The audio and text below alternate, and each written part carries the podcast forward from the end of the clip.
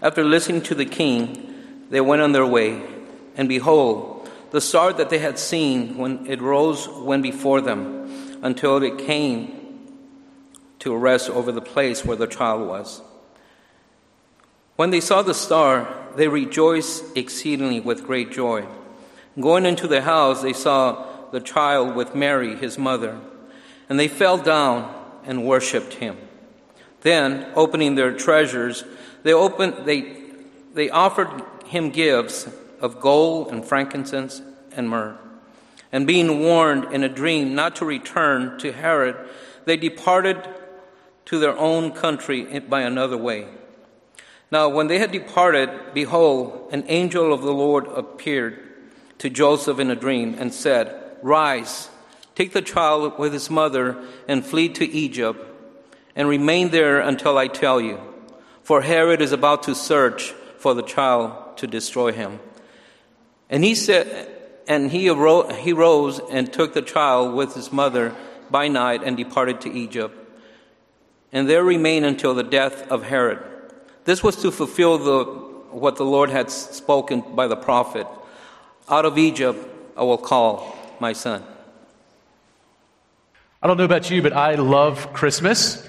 And uh, I, I don't think that Ebenezer Scrooge is the only person who's gotten a visit from the ghost of Christmas past, right? You know what I'm talking about? I mean, when Christmas comes, aren't you reminded of all kinds of things that have happened in the past to you, maybe around this season? And usually, those memories, at least for me, center on the home and the family. Uh, major events that have happened. And um, some of those events are good, and some of those events are bad. Uh, I, I, don't think that I'm the only one that thinks this way, uh, because you'll remember that a lot of our Christmas songs kind of tap into this. Uh, so, for instance, you'll remember that famous song by Bing Crosby where he says, I'll be home for Christmas. Uh, now, after all this grand promise of being home for Christmas, he then says, if only in my dreams, right? Now, why does he say that? Well, it's because he's saying that there is a real sense in which I believe he's transported into the home with all of those warm memories that are associated with it around the time of Christmas. And whether he's able to be there physically or not, that's where his heart goes. Well, I believe that that same kind of thing happens uh, with many of us. Uh, for me, uh, I can't escape this season without being reminded of this rustic old nativity scene that I had in my home growing up. Uh, they had a little blue light in it that gave this really warm blue gr- glow throughout our whole house during the Christmas season. It was the only time the lights in our house were blue, and it used to just give me all kinds of warm thoughts. And uh, as a little kid, I used to go to this nativity scene, and I, I would take the, the wise men and the shepherds and some of my action figures, and I would do war with them. I would start to fight with them until one day when He-Man decapitated one of the wise men, and uh, my mom got really angry, and so we had like a headless wise man for the rest of our family time when they would pull out that nativity scene. Yeah, so that was last year, but uh, we we love nativity scenes and we love the warmth of the home. And and what's interesting is here's the deal. I believe actually the reason that Christmas draws our attention towards the home is because it reminds us of the reality that there is a home that all of us deep down inside of us desire. And I think that the wise men give us a picture of the reality that the home that we really desire is not a home that is as close to us as we think. See, when we look to Matthew 2, we are introduced to these wise men. Now, we're picking back up in our Christmas cast series where we left off last week, where we were talking about Herod. King Herod, of course, uh, is the king of the Jews, and him and all of Jerusalem are troubled by the arrival of Jesus. But these wise men, these wise men are so excited about the arrival of the Christ that they travel a thousand miles to go view him in this manger. And what is fascinating is these magi look more like God's people in the response to God's son than the Jews do. And when Jesus arrives, God's enemies run to worship Jesus while God's people are looking to kill him. Now, our big idea this morning is that Jesus came to lead a people f- who were further from God than you can imagine to an eternal home with God. If you're taking notes, a great thing to write down. We're going to be thinking about this this morning. That Jesus came to lead a people who were further from God than you can imagine to an eternal home with God. Now, we see this first uh, in our first couple of verses. Uh, we're going to unpack this. And you'll notice first in verses 1 to 2 that God's enemies came to worship God's Son. God's enemies came to worship God's Son. Look at what, word, what God's word says there in the first two verses of chapter 2.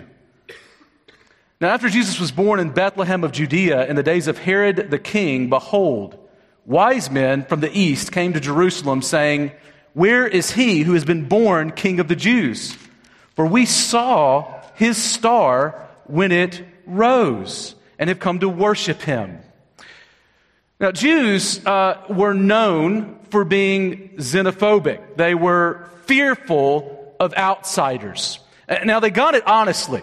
Because if you'll remember in the history of the Jews, uh, they were often in exile and often persecuted. Uh, you look through the scriptures even, and you'll find that uh, it began with Egypt, uh, Egypt uh, were a people who held them in exile out of their land, who held them in captivity, and then later Assyria, and then Babylon. And then finally, here, whenever these magi come, uh, they find a Jewish people who have been uh, under the rule of a, a, vicious Roman empire. And so uh, they knew that those who were outside were not usually good for them.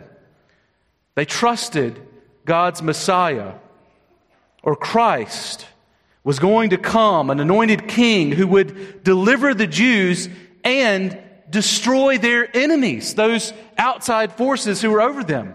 So you can only imagine how these pagan strangers befuddled the Jews, A, with the claim of an interstellargram announcing the birth of Christ, and B, that they've come to worship him. Now, the, the word for wise men, it's an interesting word. It, it's magoi, a word that we get our English words magi and magic from. Uh, so uh, when we think of these wise men, they're, they're really magi. And, and magi was a, a, a title that tells us, it tips us off that these individuals that came to see Jesus were actually ethnically and religiously far from God. Now, commentators say that these men likely were from either Persia or Babylon. Uh, that, that's likely what most people say, but I'm actually betting on Babylon, modern Iraq, the home of those brutal magi that Daniel faced 500 years before when Nebuchadnezzar uh, drew them in his the people into exile. Now, why would I say that? Here's why. Catch this. I think this is really cool. Matthew 2. If you trace through that text, what you'll find is that he quotes at least four prophets as he goes through. Uh, you'll notice that he quotes uh, Micah 5, Hosea 11, Jeremiah 31, and even a text from Numbers that we're going to talk about today. And each of those texts come within the context of God's people being in exile, being in captivity and a promise that comes with it that one day uh, God Himself will come and lead His people out of exile. So, here, don't you think it would be just like God to orchestrate Babylonians who sent Judah into exile running to bow first before King Jesus?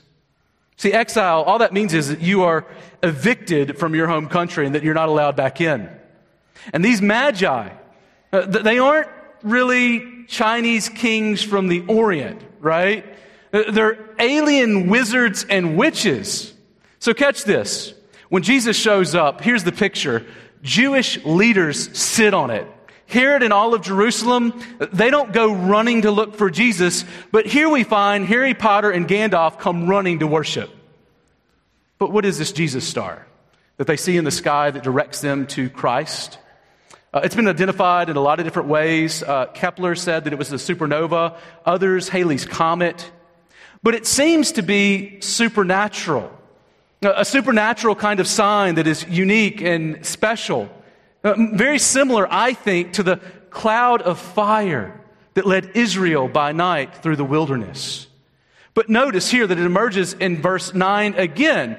And it doesn't just shoot up and sign that Jesus has come or the Christ has come to Jerusalem, but it actually hovers and leads them in to the manger where Jesus is.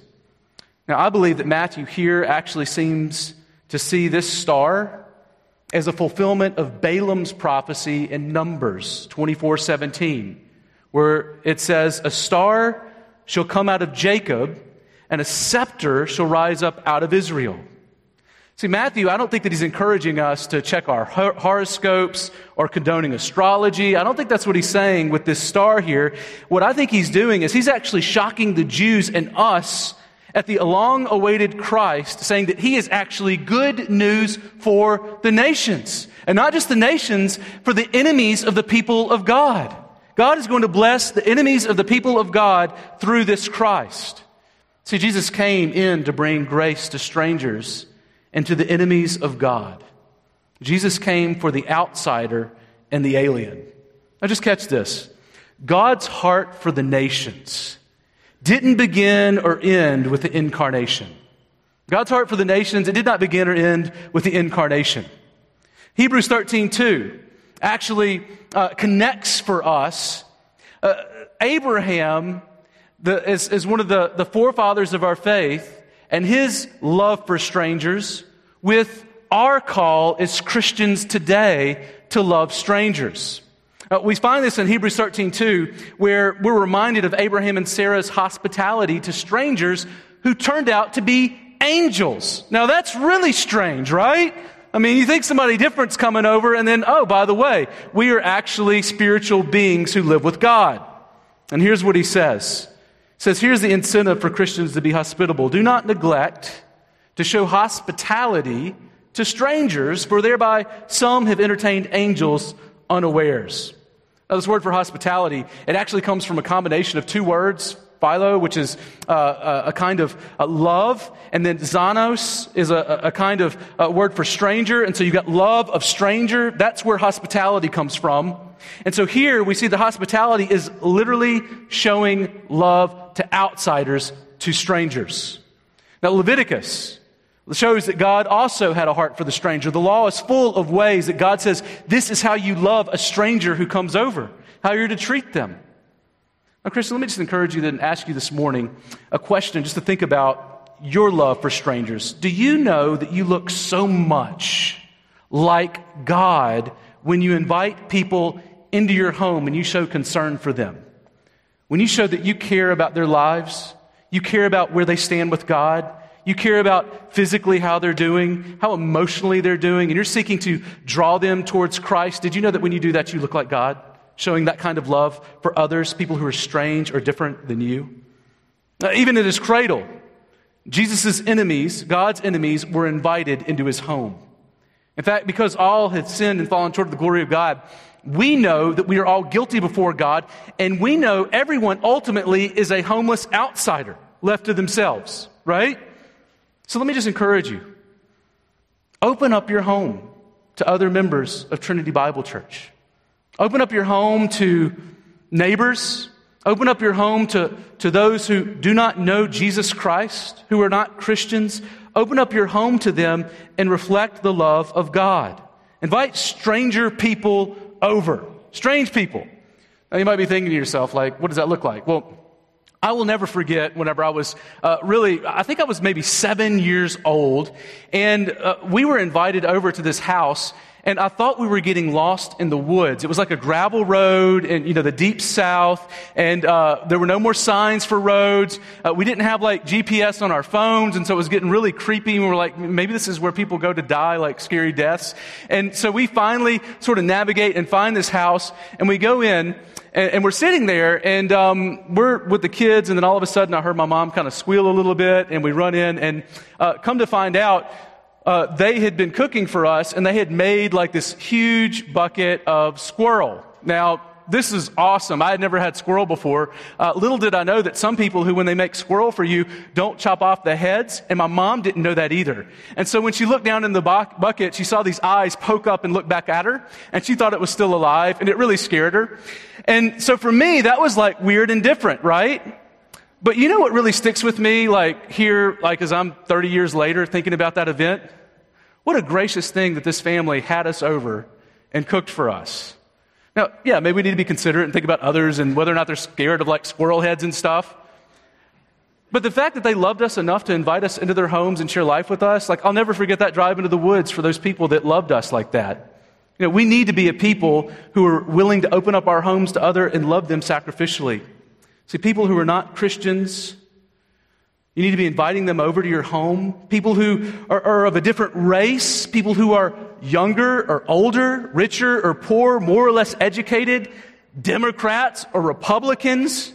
And we need to care for and about them. That's what God has called us to do as the God who loves strangers. Now, here's the deal Hebrews tells us who knows, if you do this, an angel just might show up. So invite people over to your home. See, hospitality, it isn't just for mature Christians. Hospitality is a calling that matures Christians. We're never too uh, immature to start inviting people over. And as we invite people over, it would always make us more mature in Christ. You know, I love how Trinity Bible Church loves strangers. Uh, I, I just, I, I love the way that you love others and are so gracious to others that come into our body. That is a special gift. I'm so thankful for you in that. Uh, I've told you before, I, I recently had uh, a lady in our, our office. We were doing um, an interview, and she said, like, I don't know, do you like pay your members to be friendly to outsiders? Because everybody's so friendly. It's like some, they must be getting something else out of it, right?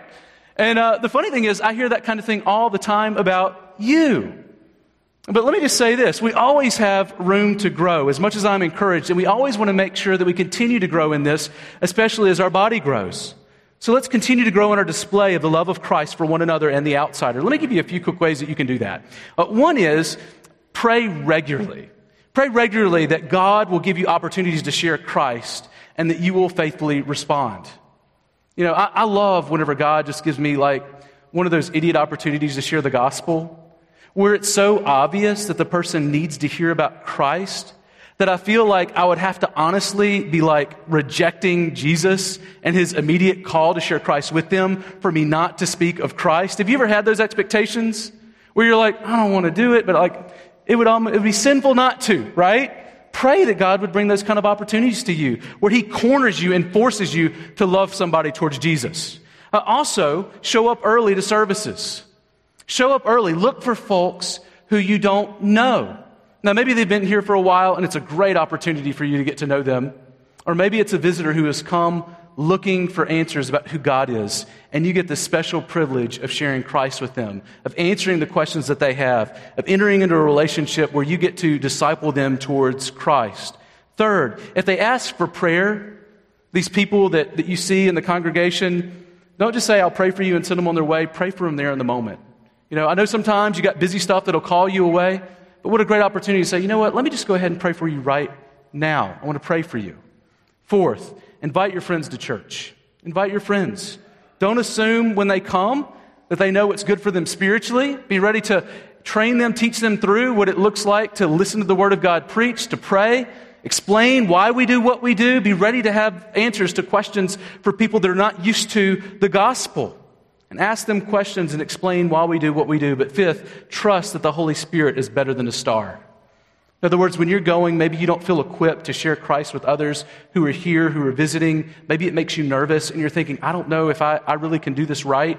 Uh, let me just tell you one of the best ways to do it is just do it. Like, go up to them, love them in Christ, and trust if you're praying, if you're in the Word, if you see this person, that the Holy Spirit has already gone before you.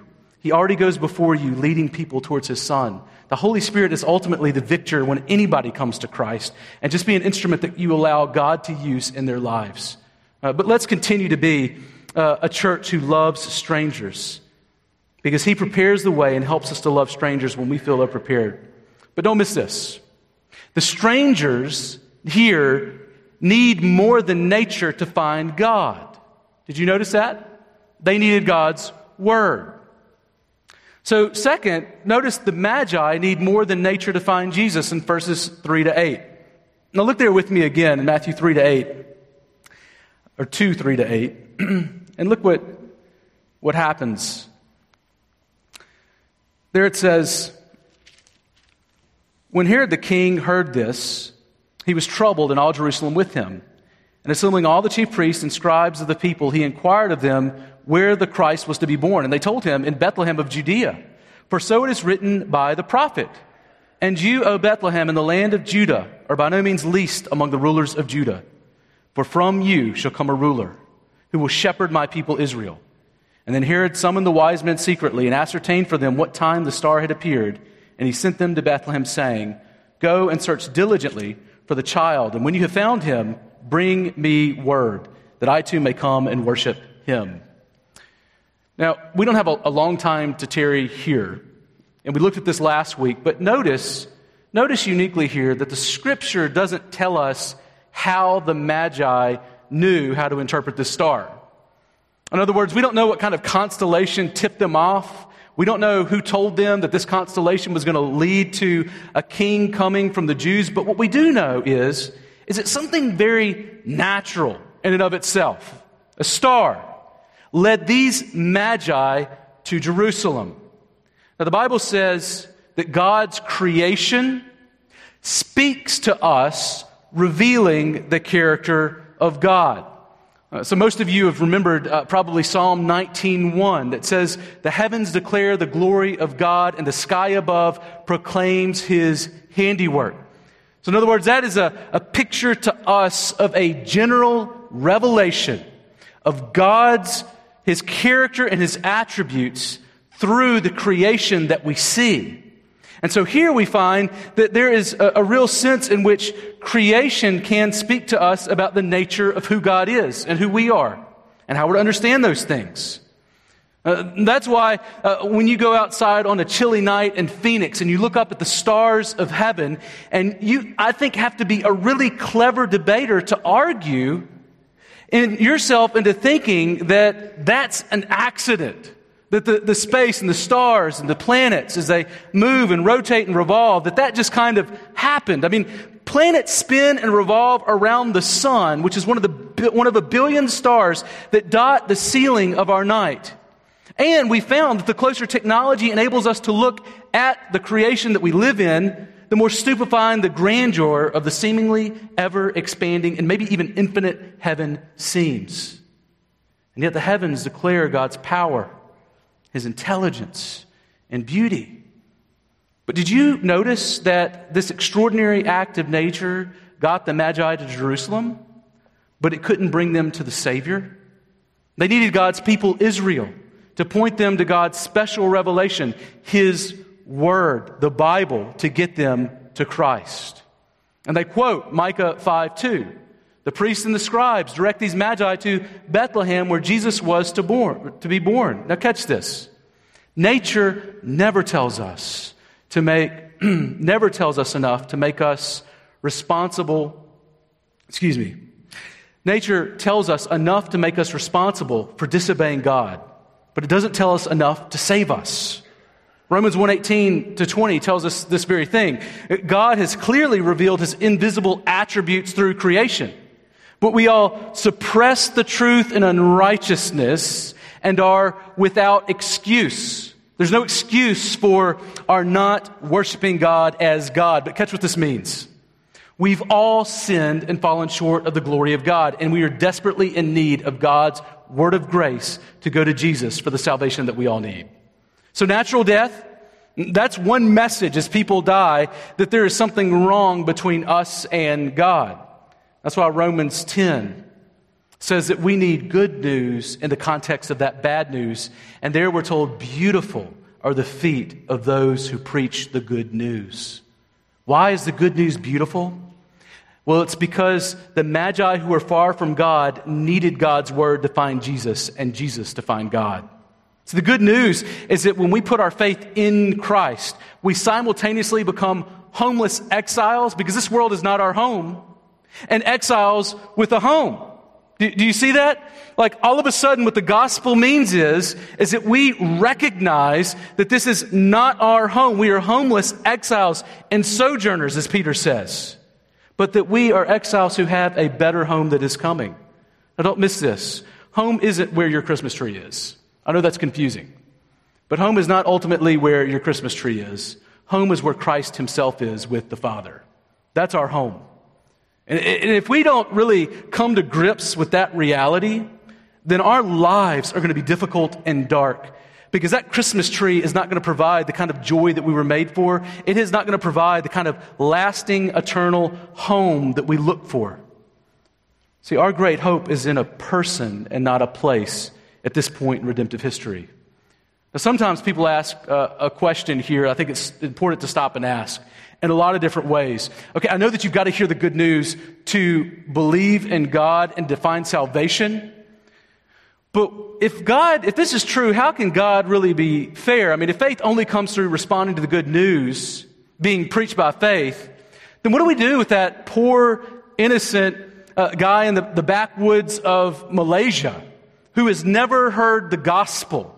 Like, is it fair that he would be judged if, if he has never heard the gospel? I mean, is God going to judge him? Will he face the judgment of God if he hasn't heard the gospel? And my answer would be, of course not.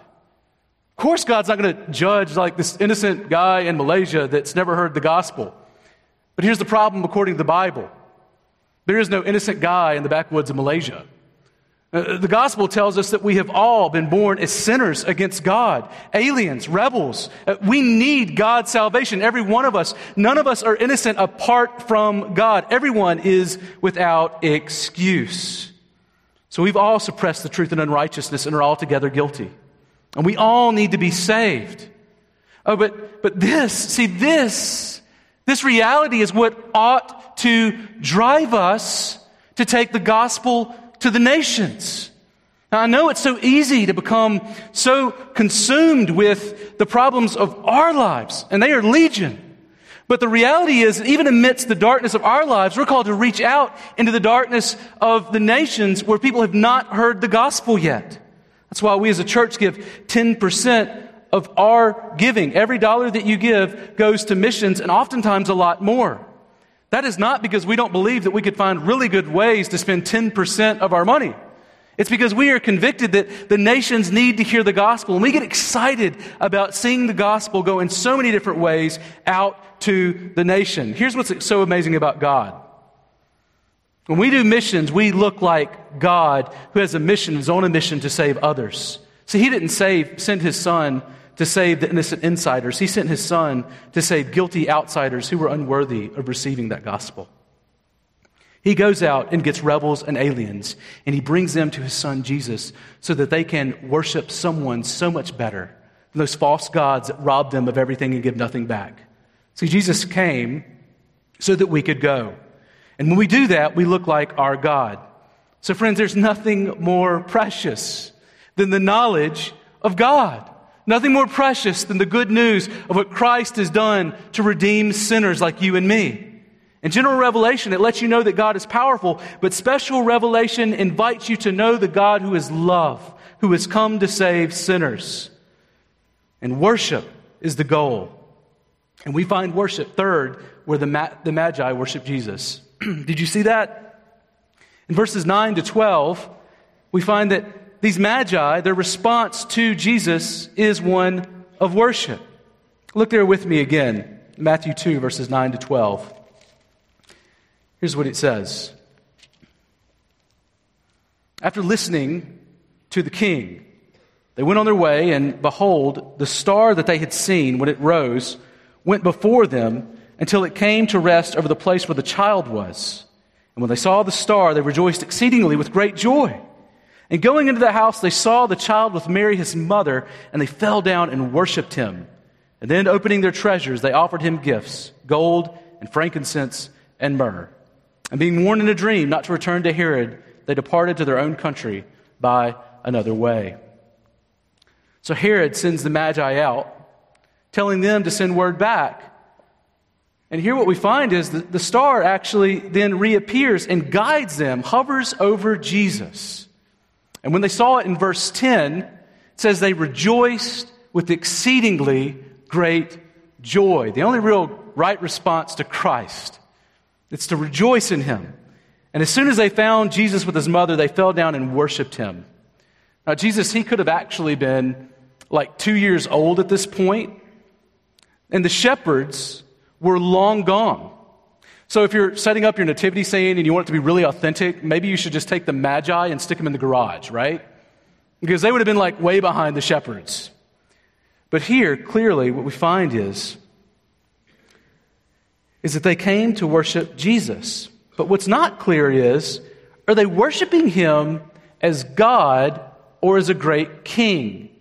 Uh, do they see him as this otherworldly Messiah, or do they just see him as an earthly king who has arrived and will have authority?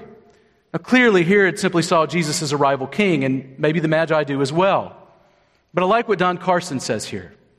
He says this if, if the Magi merely worshiped him as royalty and not deity, they worshiped better than they knew. And boy, didn't they.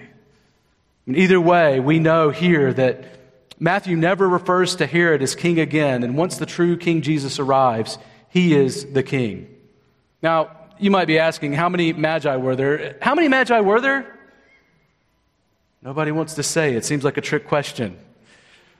Well, we know that a lot of people have said different things, right? So Chrysostom said there were 12. Uh, I find, like, as I read a lot of older commentaries, that they say that um, the Catholic Church in the medieval period was saying that there were three because there were three gifts. I mean, that's good logic, right?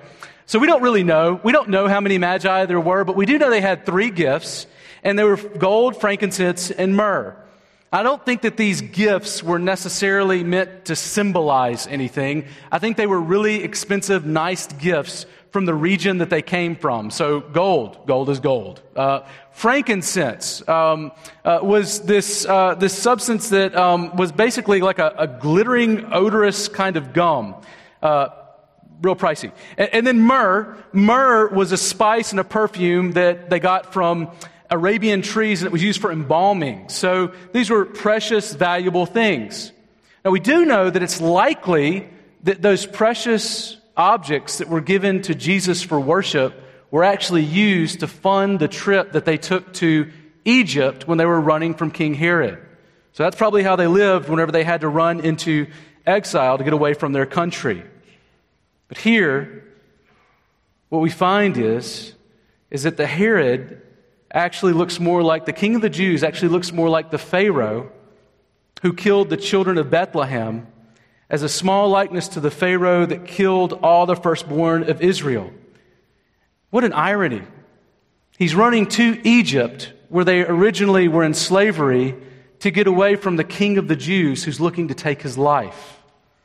Of course, the Pharaoh was fearful of the many, while Herod was fearful of the one, King Jesus.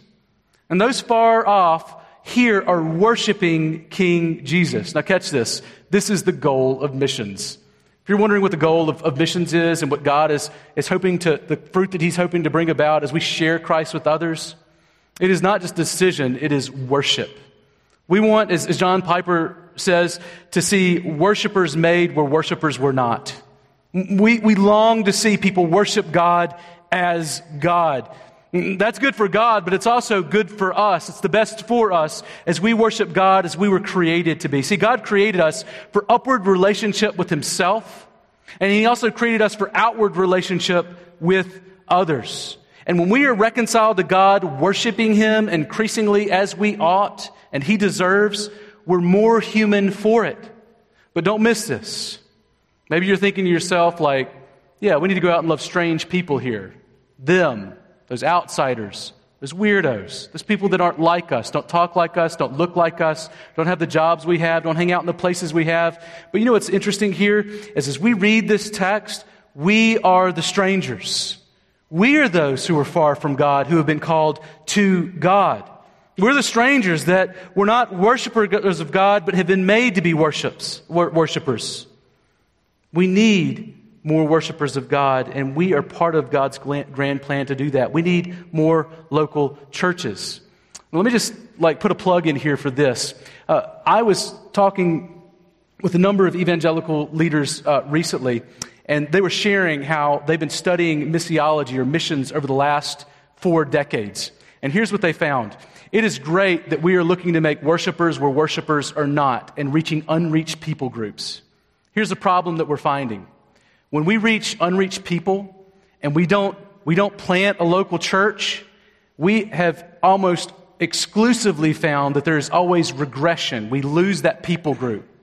But catch this where we have planted a church with a people group that has not been reached, what we have found is not only do we find that there is a living, breathing, continual testimony, we find that they also have a heart to plant other churches where people have not yet been reached.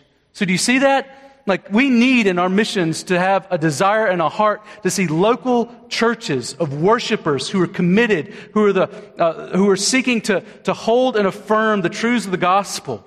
If we want to see more folks come to Christ who have not yet heard of him.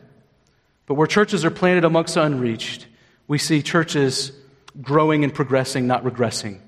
But all of us, I believe, will love strangers better, hear this, when we realize that we are the strangers that God saved. Don't miss this. This morning, I think that one of the things that we forget so easily is that we are strange. Have you ever thought about that? Have you ever looked at like other families and started analyzing, like maybe you don't do this, but you're like, well, that's kind of weird the way they do that. And maybe you, during Christmas time, have other parts of your family that come over and they're like, why do they do it that way? You're like, they're so strange.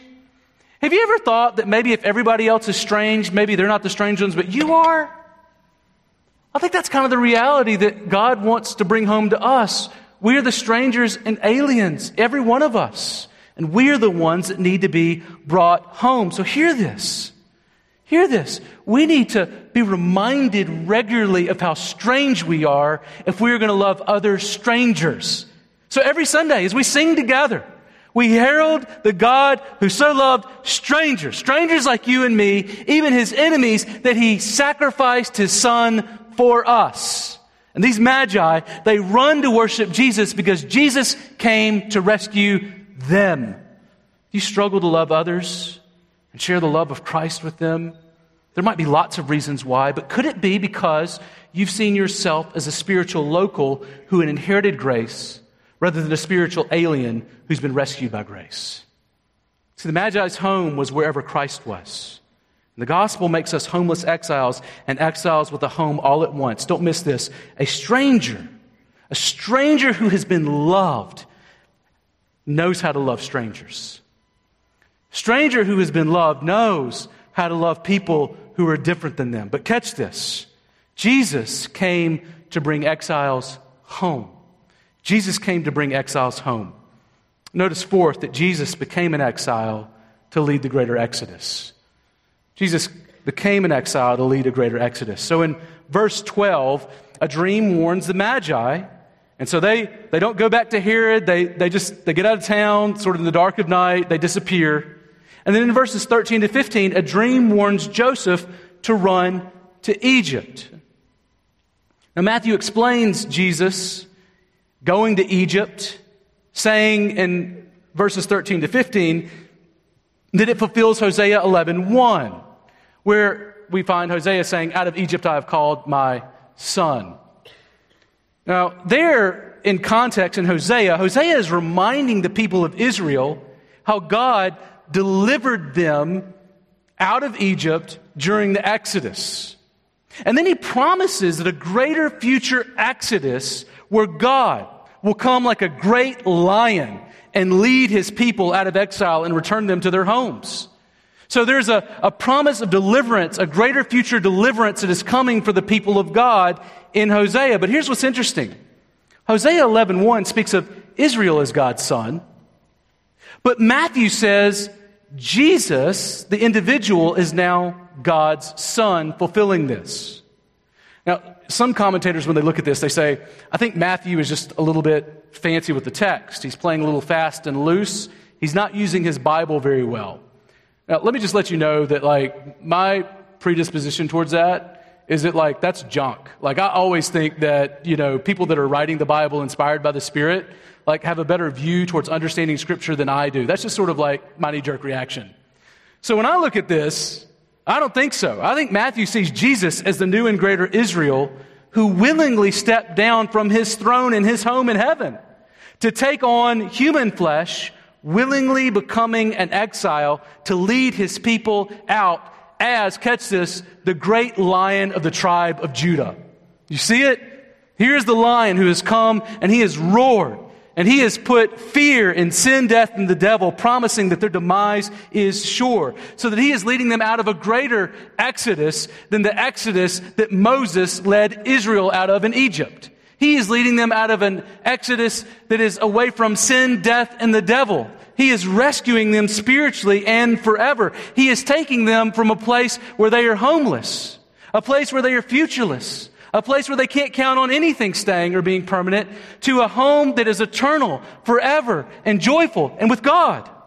So he's both the lamb who laid down his life for our sins to bring us all the way home to God and the great lion who roared and devoured sin, death, and the devil, creating a new humanity destined for an eternal home. Here's the upside down nature of the kingdom of God. Jesus enthroned or entered this world as an outsider to invite insiders to be in the world but not of the world. Do you see how backwards that sounds? That's exactly what he did for us. Jesus entered this world as an outsider to invite insiders to be in the world and not of the world. In other words, freedom in Christ means becoming exiles in this world. And the gospel invites us to be both kings and exiles. Loved by God, hated by the world. That's pretty upside down. But that's why the Bible says that those who have put their faith in Christ become sojourners and exiles.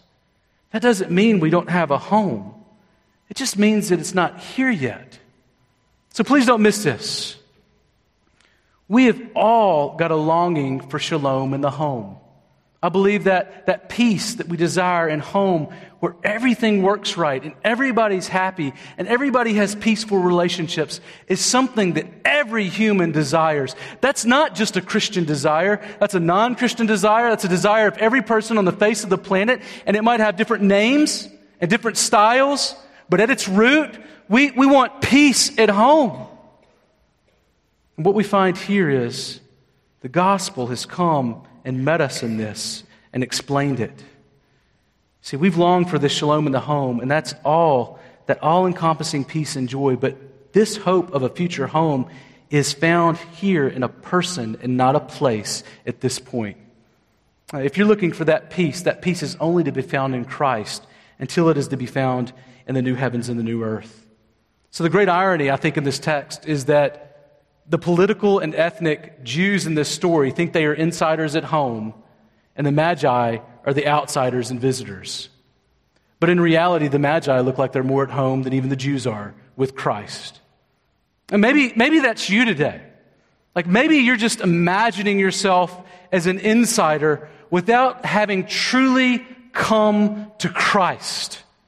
You know, did you know that you can place your faith in God's means of grace? Without actually putting your confidence and trust in God's man of grace, Jesus Christ? In other words, Jesus is the only ark that will save you amidst the flood of God's wrath that's coming. Everything else sinks if it doesn't lead back to a confidence in Christ. And here's how, what I mean by that. Faithfully coming to church, if you're a believer, it, it, it grows your faith. Being born into a Christian family, into a godly home where, where Christ is exalted and savored and rejoiced in is a, is a wonderful blessing. It's a unique blessing that you shouldn't, you shouldn't be uh, in any way ashamed of. You should be grateful of. Baptism, communion, uh, church membership, all offer a critical encouragement that you are walking faithfully with Jesus. But don't miss this. All of these generous means of grace can that we have been given by God Himself can sink us if they aren't driven by a heart that knows that none is born on the inside with God. Every one of us needs to put our faith in Christ. We are all born outsiders as enemies of God apart from faith in Christ alone. I love what one of my favorite Scottish pastors of the past, Horatius Bonar, says in a, a hymn titled, Not What My Hands Have Done. He says, in this song, not what my hands have done can save my guilty soul. Not what my toiling flesh has borne can make my spirit whole. Now what I feel, not what I feel or do can give me peace with God. Not all my prayers and sighs and tears can bear my awful load. I bless the Christ of God. I rest on love divine, and with unfaltering lip and heart, I call this Savior mine. If, if that's not you this morning, put your faith in Christ. Not just in the things of grace or the means of grace, but the man of grace. But there's another thing, lastly, that I think that we see here. There's another word of hope for those of you who long for home. Maybe this morning uh, you are longing for home in a number of different ways. Maybe you think in this season uh, a, a family, if you had a family that you don't have, that it would fulfill your hope for a home. Or maybe you long for a, a home that you've had in the past that, that you have warm memories of. You know, you don't remember the fights and you don't remember the difficulties and the dissensions. All you remember are the good things, the good times, and you fear you'll never get that home back again. Or maybe you fear that you will lose the home that you have right now, that something's going to come and disrupt it. And it will. Maybe you're jealous for a happy home that you imagine someone else has.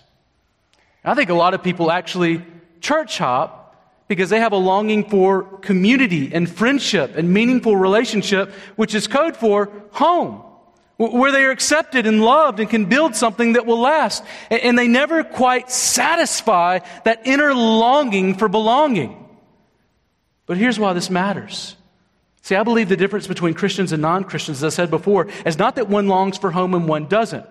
The difference is that Christians know where that home they long for really is. And maybe this morning you didn't know this. And you need to be reminded of this. And you need to continue to remind yourself of this. That when that longing hits your heart for home, and you feel so dissatisfied with anything and everything that this world has to offer, and you never feel like you're at home or receive that peace that you want, that God is just telling you that what you desire, it's actually yet to come. There is more to come. You are settling for what's here and now, and there is something in the future that awaits you that is beyond what you can believe, and that's why your heart is always restless. That is why you always feel like you've never gotten home. It's because that day is yet to come. See, historically, God's people have mostly been in exile. I don't think that there is an accident in that. See, God's people, always, mostly in exile, always out of the land, always away from God's promised land where God wants to meet with His people. And why is that? Because He wants us to know that there is something better yet to come. We're not home yet. I love what Hebrews 13, 11, 13 to 15 says. This is why God loves exiles. And People don't feel like they've gotten home. He says God's people are all ultimately renters waiting on our forever home. You know what I'm talking about? We're all renters. We're waiting on that forever home. But catch this it's not on Peoria Avenue, it's not on Deer Valley. No, he says, speaking of all of the godly people of the past, Abraham, Sarah, and others, he says, These all died in faith, not having received the things promised, but having seen them and greeted them from afar. And having acknowledged that they were strangers and exiles on earth, for people who speak thus make it clear that they are seeking a homeland. You see it? They want a homeland. And if they had been thinking of that land from which they had gone, right, Canaan, they would have had opportunity to return. But they didn't. They see there was something more that was coming. Verse 16. But as it is, they desire a better country. That is a heavenly one. Therefore, God is not ashamed to be called their God, for he has prepared for them a city, a heavenly Zion. That place, Revelation 21 and 22 promises us.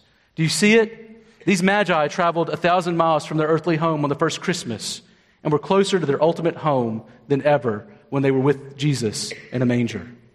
See, Christmas ought to give us eyes of hope for heaven and of the nations. We should not settle for Xboxes or Switches. That's a, an electronic device for you don't know. Zelda and stuff.